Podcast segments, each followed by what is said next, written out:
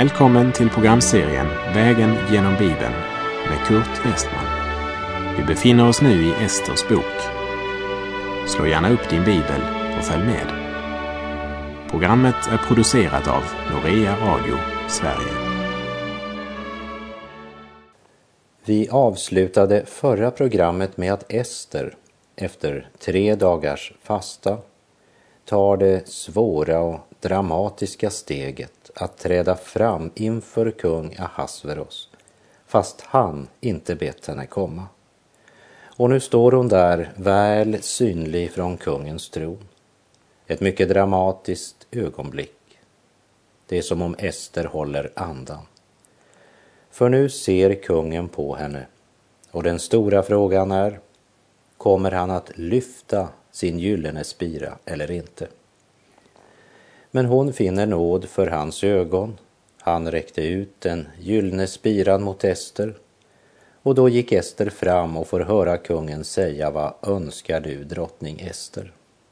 Och vad säger hon? Jo, hon ber kungen om att få ordna till en middag till ära för Haman, mannen som nyligen hade lyckats övertala kungen att utfärda en skrivelse vars innehåll gick ut på att alla judar i hela det persiska riket skulle utrotas. Och nu säger Ester att om det behagar kungen så vill hon bjuda både kungen och Haman till ett gästabud som hon tänker anordna för Haman. Varför ställer hon till en middag till Hamans ära i palatset, medan det judiska folket förtvivlar och Mordokaj sitter sörjande utanför kungens port? Varför vill Ester hålla party för agagiten Haman? För hon säger att det vill hon, förutsatt att kungen vill förstås. Och vi läser Ester kapitel fem och vers fem. Då sade kungen: skynda att hämta hit Haman, för att så må ske som Ester har begärt. Så kom då kungen och Haman till gästabudet som Ester hade ordnat. Vilken ära för Haman, när kungen säger: Ester har inbjudit mig och dig till middag, så det blir bara de tre viktigaste i riket så att säga. Kungen hade ju varit mycket generös mot Haman. Dels hade han gjort honom till premiärminister. Sen hade han överlåtit sin ring med kungens sigill åt honom och låtit Haman sända ut en skrivelse med order om att alla judar skulle dödas. Liksom kungen hade gjort precis som Haman föreslagit angående den nya lagen om att judarna skulle utrotas, så gjorde kungen också, precis som Ester önskade, angående en festmiddag där Ester, kungen och Haman tillsammans satt till bords. Ahasveros verkar överhuvudtaget inte ha så många egna idéer, så han är relativt öppen för förslag utifrån, bara han själv blir ärad och uppmärksammad. Och vi läser vers sex. Och när vinet dracks sade kungen till Ester: vad är din bön, den må bli dig beviljad, och vad är din begäran? Gällde den också hälften av riket, så skall den uppfyllas. Kungen, han kan se att det är något som bekymrar Ester, men hon har inte sagt något och inte heller bett om något. Och då skriver kungen så att säga ut en check, där Ester själv kan fylla ut summan. Bara säg vad du begär. Ett eurokard nästan utan begränsning. Ester är nära att i sin iver berätta vad hon har på hjärtat, men det är något som håller igen. Lagen om att utrota alla judar var ju redan underskriven och stadfäst med kungens stämpel. Och plötsligt blir det svårt för Ester. Och det är naturligt i en sån situation att känna både respekt och fruktan. Hon klarar inte att säga det nu. Samtidigt vet hon att hon kan inte låta chansen gå ifrån sig. Tänk om man kunde förhala det hela ett eh, dygn i alla fall. Vi läser vers sju och åtta. Ester svarade och sade: Min bön och min begäran är, om jag har funnit nåd för kungens ögon och det behagar kungen att bevilja min bön och uppfylla min begäran, så må kungen och Haman komma till ännu ett gästabud som jag vill ordna för dem. Då ska jag imorgon göra som kungen har befallt. Du bad mig komma med en önskan, och det ska jag göra imorgon. Om herrarna då kan tänka sig förära mig ännu ett besök. Bravo, Ester. Det var väl valda ord. Och vi läser vers nio. Och Haman gick därifrån den dagen, glad och väl till mods. Men när han fick se Mordokaj i kungens port, och denne varken steg upp eller ens rörde sig för honom, då uppfylldes Haman av vrede mot Mordokaj. Haman är inte bara glad, han är upprymd. Han har varit bjuden på en ovanlig festmiddag. Det var bara han och kungen och drottningen, ingen mer. Vilken tjänsteman hade tidigare fått uppleva något sånt? Egot växer så det knakar. Allt har liksom lyckats i det sista. Och han hade tydligen gjort ett sånt intryck på drottningen att hon hade bett honom återkomma till en gemensam måltid redan imorgon. Ja, han har mycket att tänka på där han vandrar hemåt igen efter den här ärofulla måltiden i palatset. Och där han vandrar fram bugar sig den ena tjänstemannen efter den andra. Det känns bra. Det känns mycket bra.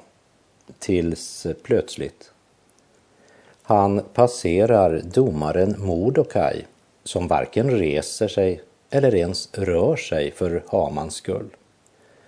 Och premiärministern, som nyss var så otroligt väl till mods, han uppfylls nu av vrede mot Mordokaj. Och det är naturligt. För den som bara söker sin egen ära, han får aldrig nog. Men så kommer han ihåg att när den utsända skrivelsen blir verkställd, då behöver han inte irritera sig över Mordokaj mer. Så därför behärskar Haman sig och går rast vidare.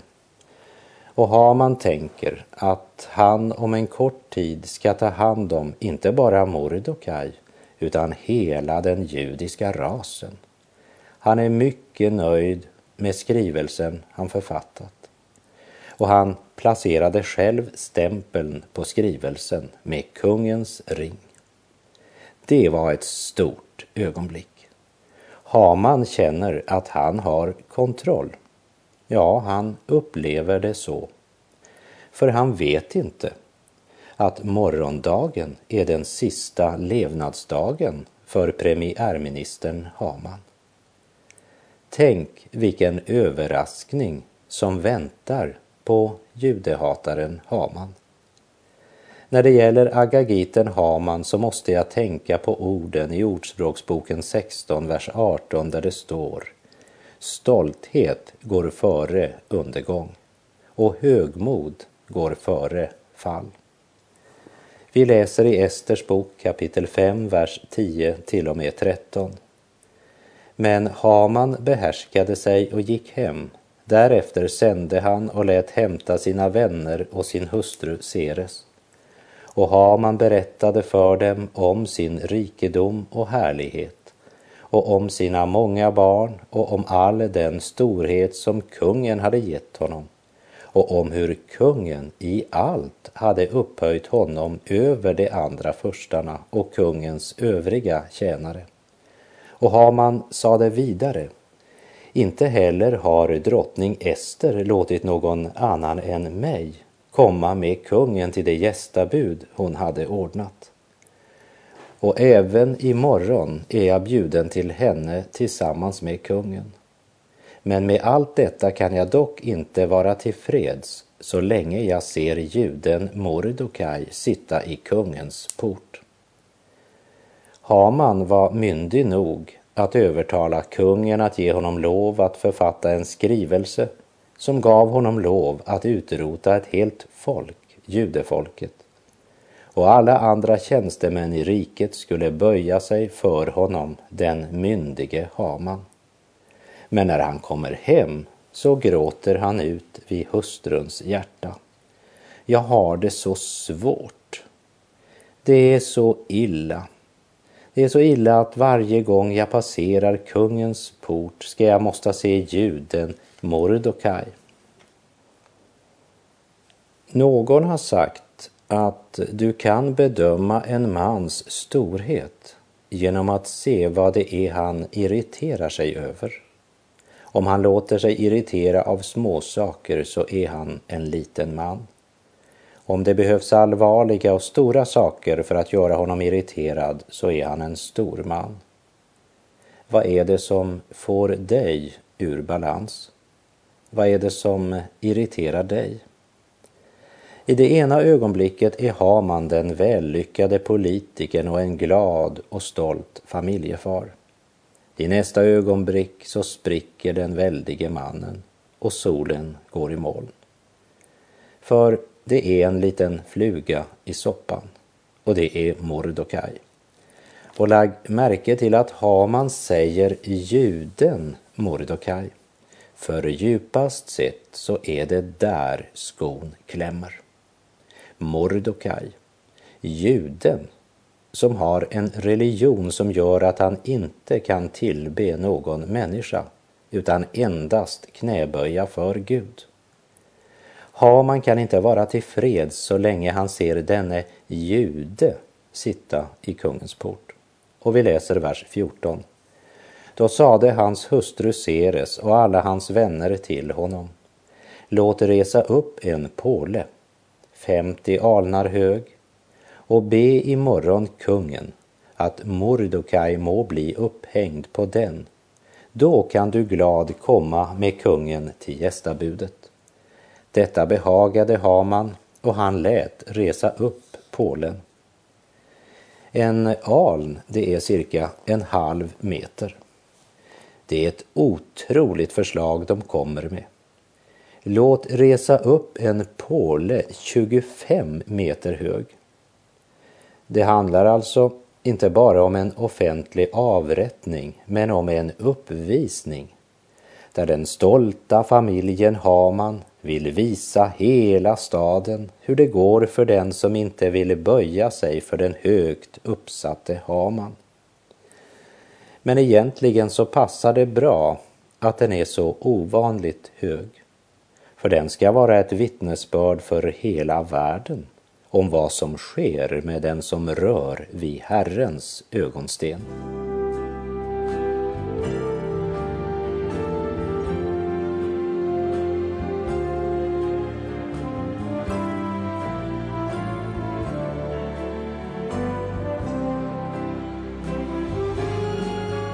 När Haman har rest den tjugofem meter höga avrättningspålen så sker något i det fördolda. Det är Gud som osynligt börjar dra i trådarna. Först tar han nattsömnen från kung Ahasveros. Sedan inger han kungen den tanken att han borde hämta kungakrönikan. Vi läser i Esters bok kapitel sex och vers ett. Den natten kunde kungen inte sova. Därför lät han hämta krönikan där minnesvärda händelser var upptecknade och man föreläste ur den för kungen. En sömnlös natt för kungen kan ju verka som en bagatell. Men den evige Gud kan också ta bagateller i sin tjänst när han ska utföra sitt verk. Ingenting är för litet för Gud. Och inte något är för stort. och det som nu ska ske, det strider mot allt vad Haman har kunnat föreställa sig. Nu sitter kungen uppe och lyssnar medan man läser upp kungakrönikan om hur kungens trofaste tjänare Mordokaj hade räddat kungen från att bli mördad av sina dörrvaktare. Vi läser vers två och tre. Då fann man där skrivet att Mordokaj hade berättat hur Bigetana och Teres, två av de hovmän som hos kungen höll vakt vid tröskeln, hade sökt tillfälle att bära hand på kung Ahasveros. Kungen frågade, vilken ära och upphöjelse har kommit Mordokaj till del för detta? Kungens män som betjänade svarade honom, ingenting sådant har visats honom. Efter att i fem år har varit försvunnen i glömskans hav, så inser plötsligt Ahasveros att han kan tacka Mordokaj för att han lever idag. Undrar vad jag gjorde för att tacka honom, vilka äresbevisningar jag gav honom för en sådan trofast gärning. Ingenting, svarar tjänarna som föreläste ur kungens krönika. Och det som nu sker är inte tillfälligheter. Hade Ahasveros glömt sin trofasta tjänare i fem år, så blir det nu verkligen bråttom. Nu tänker kungen handla, och det ögonblickligen. Men som vanligt är han dålig på egna idéer. Även om natten snart är över, så är det tidigt på morgonen. Ämbetsmän och rådgivare ligger hemma och sover. Han har ingen att fråga. Kanske det finns någon människa ute på gården. Jo visst, gör det det. Och det är inte heller någon tillfällighet. Ester kapitel sex, verserna fyra till och med sex. Då sade kungen, finns det någon nu på gården? Och Haman hade just kommit in på den yttre gården till kungshuset för att be kungen att Mordokaj skulle bli upphängd på den påle som han hade låtit resa för hans räkning. Så svarade då kungens tjänare honom, ja, Haman står där ute på gården. Kungen sade, låt honom komma in. När då Haman kom in sade kungen till honom, hur ska man göra med den man som kungen vill hedra? Men Haman tänkte i sitt hjärta, vem skulle kungen vilja bevisa heder mer än mig?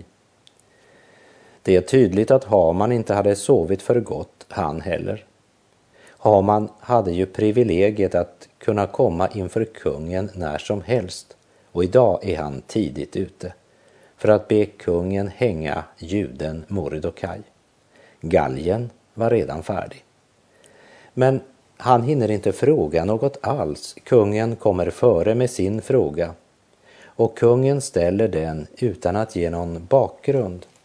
Och Haman, som ärats med den här inbjudan att ensam äta middag med kungen och drottningen, han räknar med att nu har kungen verkligen tänkt visa mig ära.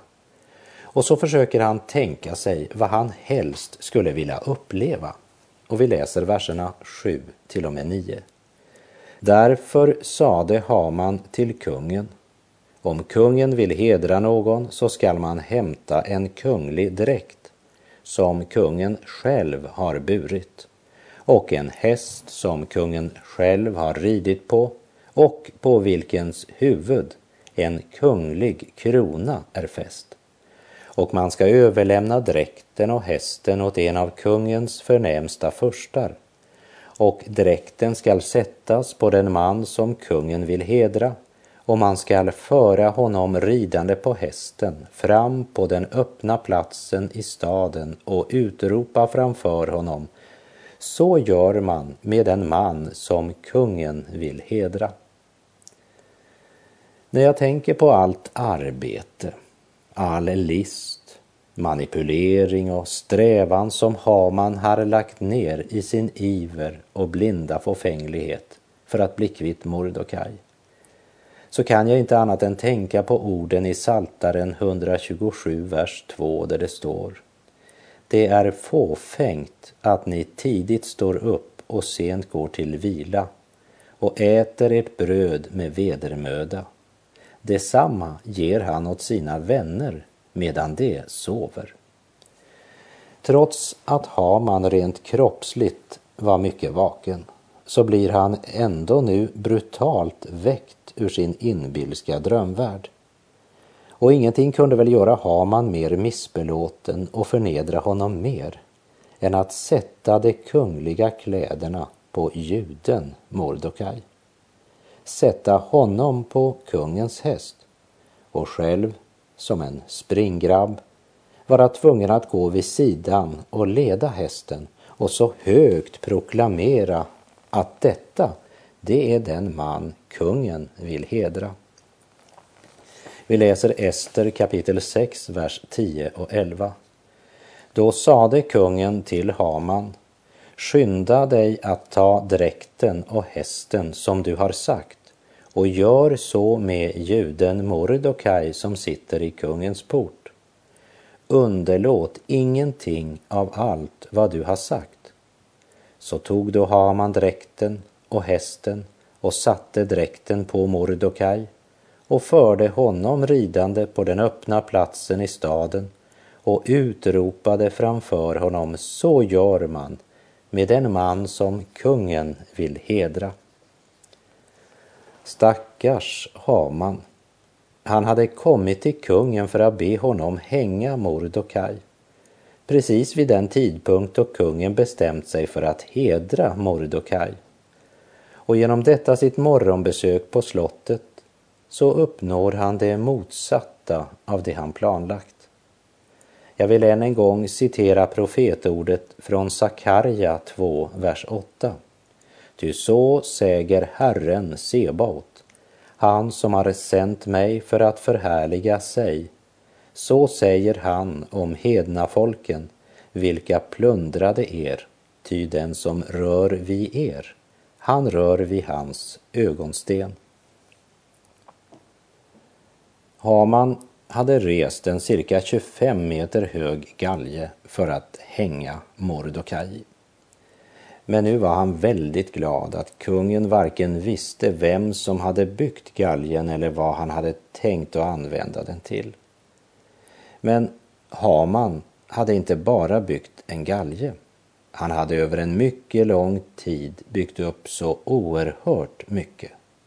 Och i loppet av bara några sekunder var hela hans verk lagt i grus.